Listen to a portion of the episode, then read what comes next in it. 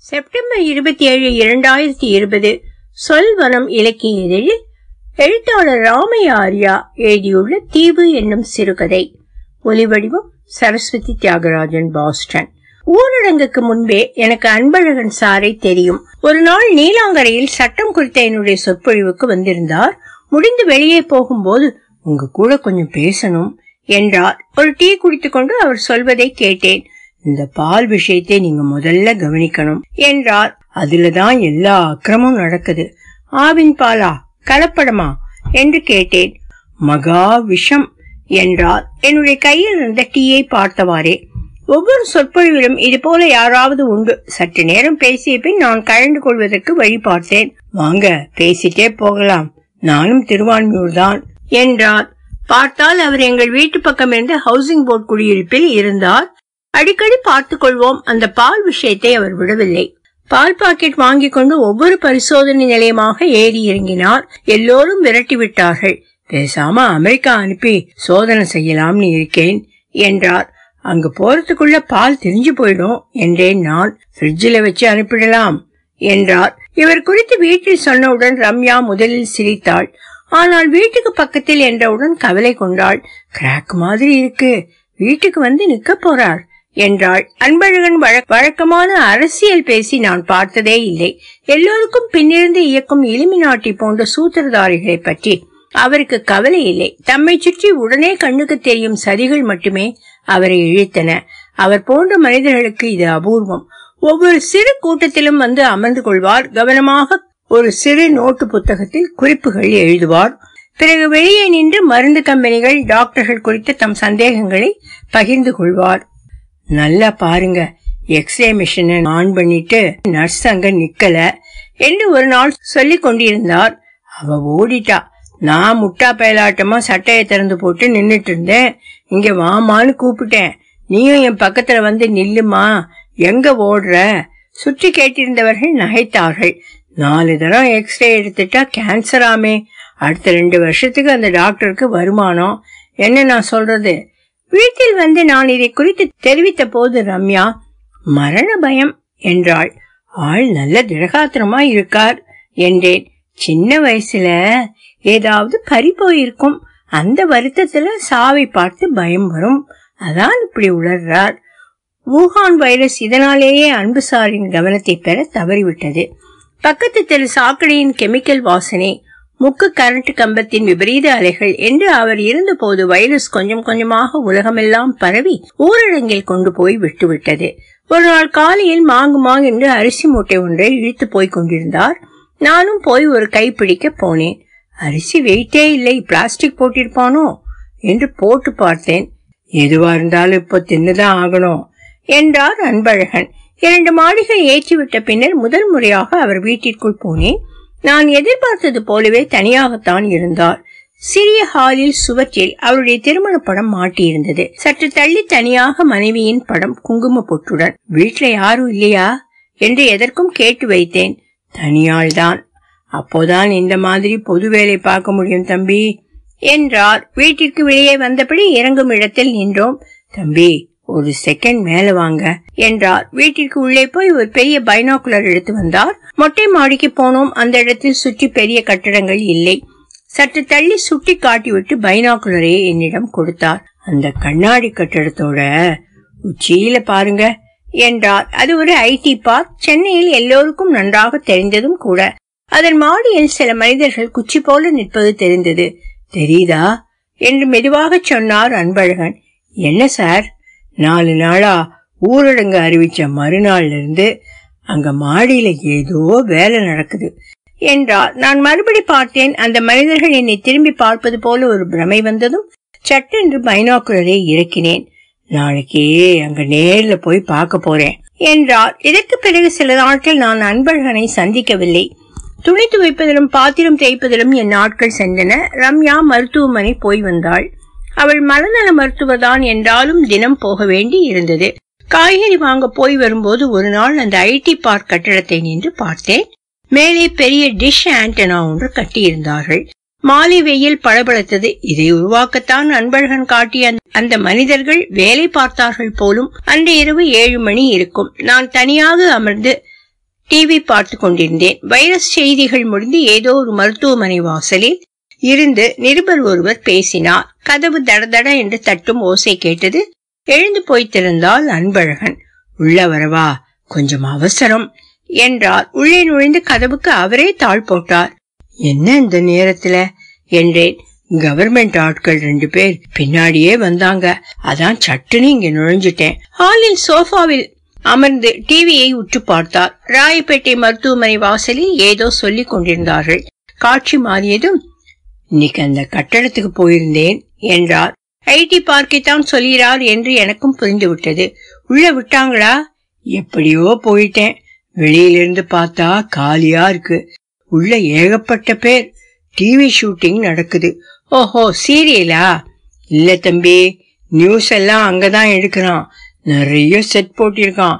இப்போ ராயப்பேட்டைன்னு காட்டினானே. அதுவே அந்த கட்டடம் பின்னாடி எடுத்ததுதான். மறுநாள் காலை ரம்யா மருத்துவமனைக்கு கிளம்பிய போது நானும் தொற்றிக்கொண்டேன் அன்பு சார் நம்ம கூட வரார் என்றேன் அவளிடம். அன்பழகன் விழுவிழுவென்று வந்து வண்டியில் ஏறி கொண்டார். வணக்கம்மா. வண்டி அடையாறு நோக்கி கிளம்பியது. ரம்யா இன்னைக்கு இவரை ராயப்பேட்டைக்கு கூட்டி போறேன் என்றேன். அங்க என்ன இருக்கு? என்றாள். அடையாரை தாண்டி போக விட மாட்டாங்கன்னு சார் சொல்றார் என்று சொல்லி முந்தைய நாள் அவர் பார்த்தது குறித்து சொன்னேன். ரம்யா சிறிது நேரம் மௌனமாக வண்டி ஓட்டினாள். பிறகு நாம் இருக்கிற இடம் மட்டும் உலகத்திலேயே விசேஷமான இடம்னு உங்களுக்கு எப்பயாச்சும் தோணுதா அன்பு சார்? என்றாள். அன்பழகன் தொண்டையை கனைத்துக் கொண்டு ஏதோ சொல்ல வந்தார். ஆனால் எதிரே அடையாறில் இருந்து ராயப்பேட்டை நோக்கி போகும் பாலம் தெரிந்தது. ரம்யா அவளுடைய மருத்துவமனையை தாண்டி வண்டியை நிறுத்தினாள். மூவரும் இறங்கினோம். பாலத்தின் குறுக்கே ஒரு அடைப்பு வைத்திருந்தது. ஓரிரு போலீசார் நின்று கொண்டிருந்தனர். ரம்யா பாலத்துல ஏறி பாருங்க. என்றுவிட்டு போய்விட்டாள். நாங்கள் இருவரும் பாலத்தின் மேல் ஏறினோம். கீழே எப்போதும் தேங்கி நாற்றம் பிடிக்கும் அடையாறு நதி சீராக ஆழமாக ஓடிக்கொண்டிருந்தது. பெரும் தூர்வாரும் இயந்திரங்கள் அதன் கரைகளில் நின்றன. அவற்றை சுற்றி பல மனிதர்கள் இயங்கிக் கொண்டிருந்தார்கள். பரவாயில்லையே என்றேன் நான். பாலத்தின் அடியில் அந்த இயந்திரங்களில் ஒன்று மோதி சேதப்படுத்தி இருப்பது தெரிந்தது. மே மாதம் முதல் வாரத்திலிருந்து அன்பழகன் அடிக்கடி ஊரை சுற்றி வந்தார். பலருடன் பேசிக்கொண்டு நிற்பதை பார்த்தேன். செல்போனில் சில வீடியோக்களை அவரே வீட்டு மாடியில் வைத்து எடுத்துக்கொண்டார் மே ஒன்று. தம்பிகளே போன வாரம் அடையாறு தாண்டி போக முயற்சி பண்ணேன் நடக்கல. பாலத்தை மூடிட்டான். தெற்க நீலாங்கரிக்கு அந்த பக்கம் யாரையும் விடலன்னு பக்கத்து வீட்டு ஆயாமா சொல்லுது. சில பேர் கடலே அந்த பக்கம் உள்ள வந்துருச்சுன்னு சொல்றாங்க. நான் இன்னும் போய் பார்க்கல. கிழக்க கடல் மேற்க கால்வாய். நாம எல்லாரும் ஒரு தீவுல மாட்டி இருக்கோம். ஏன் இந்த கதி? கேமரா கண்ணா பின்னாவென்று ஆடிவிட்டு தள்ளியிருந்த ஐடி பார்க் கட்டடத்தில் போய் நிலைத்தது. மே பதினைந்து அன்பழகனின் வீடியோவில் இருந்து முகம் வெளிரி இருக்கிறது நேற்று பெசன் நகர் மயானத்துல காலையிலிருந்து பார்த்தேன். பாடியெல்லாம் வரிசையா வந்துட்டே இருக்கு. ஒரு சில பிணங்களை பக்கத்துல போய் பார்க்க முயற்சி பண்ணேன். கரோனால இருந்தா மண்டை சைஸ் பெருசாகி இருக்கும். சில சமயம் கபாலம் பிளந்துடும்னு சொல்றாங்க. அப்படி எதனாச்சும் இருக்கான்னு கேட்டா நம்ம மக்களே கோபப்பட்டு விரட்டி விடுறாங்க. உண்மையை கண்டுபிடிக்க செத்தவன் உறவுக்காரனுக்கே ஆர்வம் இல்லை. டிவியில பார்த்தா அடையாறுல வைரஸ்னால சாவே இல்லைன்றான். யார நம்புறது? நம்ம கண்ணையா? இல்ல இவன் டிவியில காட்டுறதையா? இதுக்கு நம்ம கிட்ட ஒரு ஆள் இருக்கார். நாளைக்கே உண்மையோட வரேன். ரம்யாவுக்கு இந்த வீடியோவை அனுப்பினேன். அவளிடமிருந்து பதில் வரவில்லை என்றவுடன் அழைத்தேன். சற்று நேரம் பொறுத்து எடுத்தாள் மெதுவாக பேசினாள். என்ன விஷயம்? நான் செஷன்ல இருக்கேன். இந்த அன்பழகன் பத்தி கொஞ்சம் பயமா இருக்கு. அவரை உன்கிட்ட கூட்டி வரவா? இங்க யாருக்கும் நேரமில்லை ரகு. பின்னால் யாரோ விசும்பும் சத்தம் கேட்டது. ரம்யா அவர் என்கிட்டே தான் வரார்னு நினைக்கிறேன். ஆனால் அவள் போனை வைத்து விட்டாள் இரவு முன் போலவே ஏழு மணிக்கு கதவு தட்டப்பட்டது. அவர்தான் தம்பி பார்த்து ரொம்ப நாளாச்சு. நான் சுரத்தே இல்லாமல் அவரை அமரச் சொன்னேன். அப்பவே வரணும்னு நினைச்சேன். மயானத்திலிருந்து வந்தா குளிக்கணும்னு இருக்கே. அதான் லேட் ஆயிருச்சு. ஒவ்வொரு நாளும் போறீங்களா? என்றேன். ஆமா தம்பி ஏகப்பட்ட சாவு. அது இருக்கட்டும். உங்ககிட்ட ஒரு உதவி ஆகணுமே. நான் காத்திருந்தேன். உங்க மனைவி ஆஸ்பத்திரியில மாற்றுவரி இருக்குல்ல அங்க என்ன ஒரு நாள் கொண்டு போய் விட முடியுமா? செத்தாதான் அங்க கொண்டு போவாங்க. அது இல்ல தம்பி. கரோனாவோட உண்மை நிலவரம் தெரியணும்னா ஒரு நைட் அங்க இருந்தா தான் முடியும். ஒவ்வொருத்தர் மண்டையா போய் பார்க்க போறீங்களா? வேற வழி இல்ல தம்பி. நான் கேட்டு பார்ப்பதாக கூறி அவரை அனுப்பி வைத்தேன். ரம்யாவிடம் வேற வீடு பார்க்கலாமா? என்று கேட்டேன். அவள் கவலைப்பட்டதாகவே தெரியவில்லை. ஜூன் ஒன்று அன்பழகனின் வீடியோ செய்தியில் இருந்து நண்பன் ஒருத்தரை நம்பினேன் ஏமாத்திட்டார். அரசாங்கத்துக்கு கைக்கூலி ஆயிட்டாரா விலை போயிட்டாரான்னு தெரியல. நிறைய பேர் எனக்கு பதில் எழுதுறீங்க பாராட்டுறீங்க. ஆனா காலையில மயானத்துல சாவு வீட்டுலன்னு கூப்பிட்டா யாரும் வரமாட்டேன்றீங்க. அடுத்த கட்ட திட்டம் ஒண்ணு இருக்கு நாளைக்கு சொல்றேன். மறுநாள் ஜூன் இரண்டு என்று தொலைபேசிகள் நின்று போயின. சென்னைக்குள் சில இடங்களில் வேலை பார்த்தன ஆனால் வெளியே யாரையும் கூப்பிட முடியவில்லை. இணையமும் அதே போல படுத்தியது. மிதமிஞ்சிய சூரிய கதிர் வீச்சினால் சேட்டிலைட்டுகள் சில எரிந்தே போய்விட்டதாக பேசிக் கொண்டார்கள் எனக்கு அன்பழகனை குறித்து பாவமாக இருந்தது. கட்டாயம் தம்மை குறிவைத்துத்தான் இணையமே நிறுத்தப்பட்டதாக அவர் நம்புவார். இப்படி நடப்பது எல்லாம் அவருடைய சந்தேகங்களை அதிகரிப்பதாகவே நடக்கின்றன. என்ன செய்வார் என்று ரம்யாவிடம் கேட்டேன். கட்டாயம் பயம் அதிகமாகத்தான் ஆகும் என்றாள் அவள். ஏதாவது மேஜரா அவரை செய்ய தூண்டும். இரண்டு நாட்கள் கழித்து அந்திமங்கும் நேரத்தில் வெளியே கூக்குரல்களும் பலர் நடமாடும் சத்தமும் கேட்டது. நான் வெளியே போய் பார்த்தேன். அன்பழகன் இருந்த குடியிருப்புக்கு வெளியே பலரும் நின்று கத்திக் கொண்டிருந்தார்கள். நடுவில் அவர் என்ன சார்? என்று போய் கேட்டேன். என் வீட்டுக்குள்ளே போகக்கூடாதாம் தினம் எழவு வீட்டுக்கு போயிட்டு வரார் சார். ஏற்கனவே ஊரெல்லாம் வியாதி என்று ஒருவர் கத்தினார்.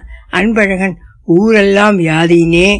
நான் சொல்லித்தான் உங்களுக்கு தெரியும்.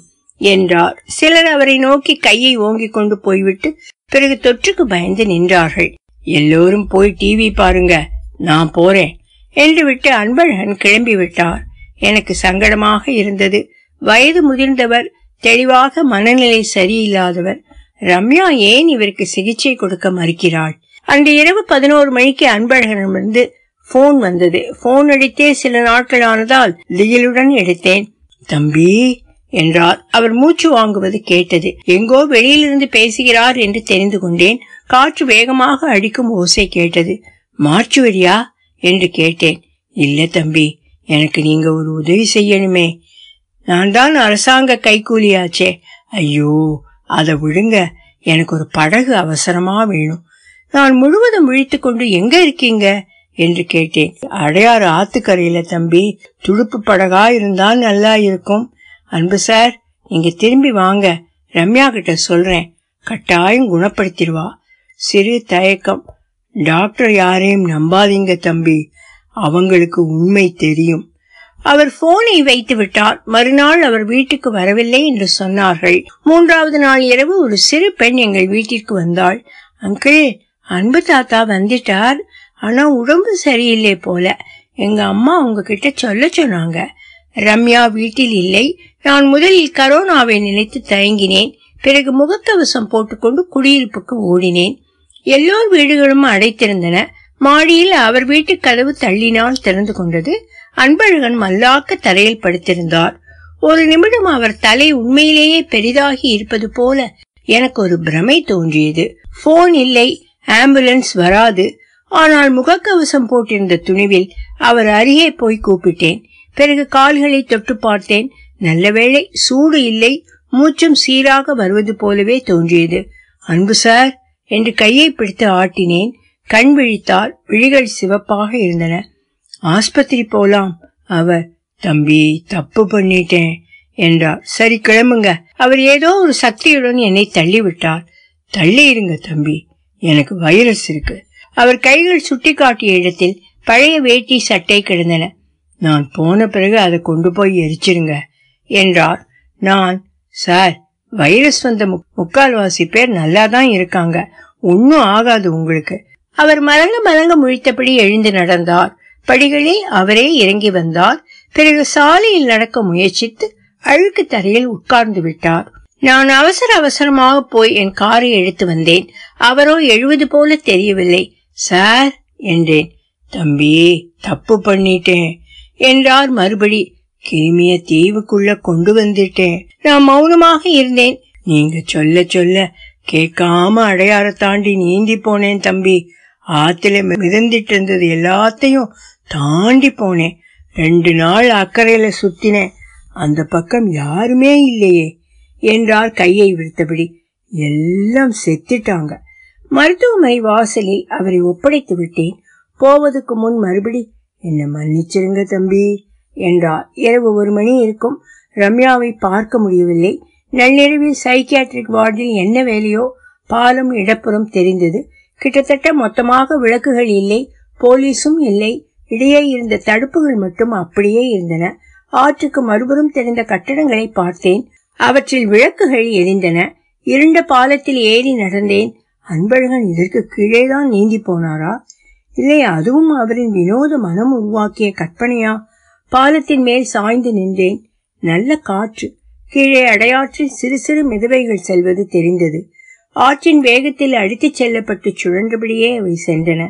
கருப்பு திட்டுகளாக அருகே இருந்த ஆழப்படுத்தப்பட்ட முகத்துவாரத்தை தாண்டி அந்த மிதவைகள் ஆழ் கடலுக்குள்ளே சென்றுவிடும்.